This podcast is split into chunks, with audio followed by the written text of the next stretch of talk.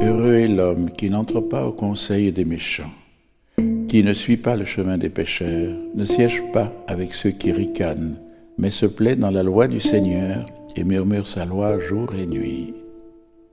Il est comme un arbre planté près d'un ruisseau, qui donne du fruit en son temps, et jamais son feuillage ne meurt. Tout ce qu'il entreprend réussira, tel n'est pas le sort des méchants.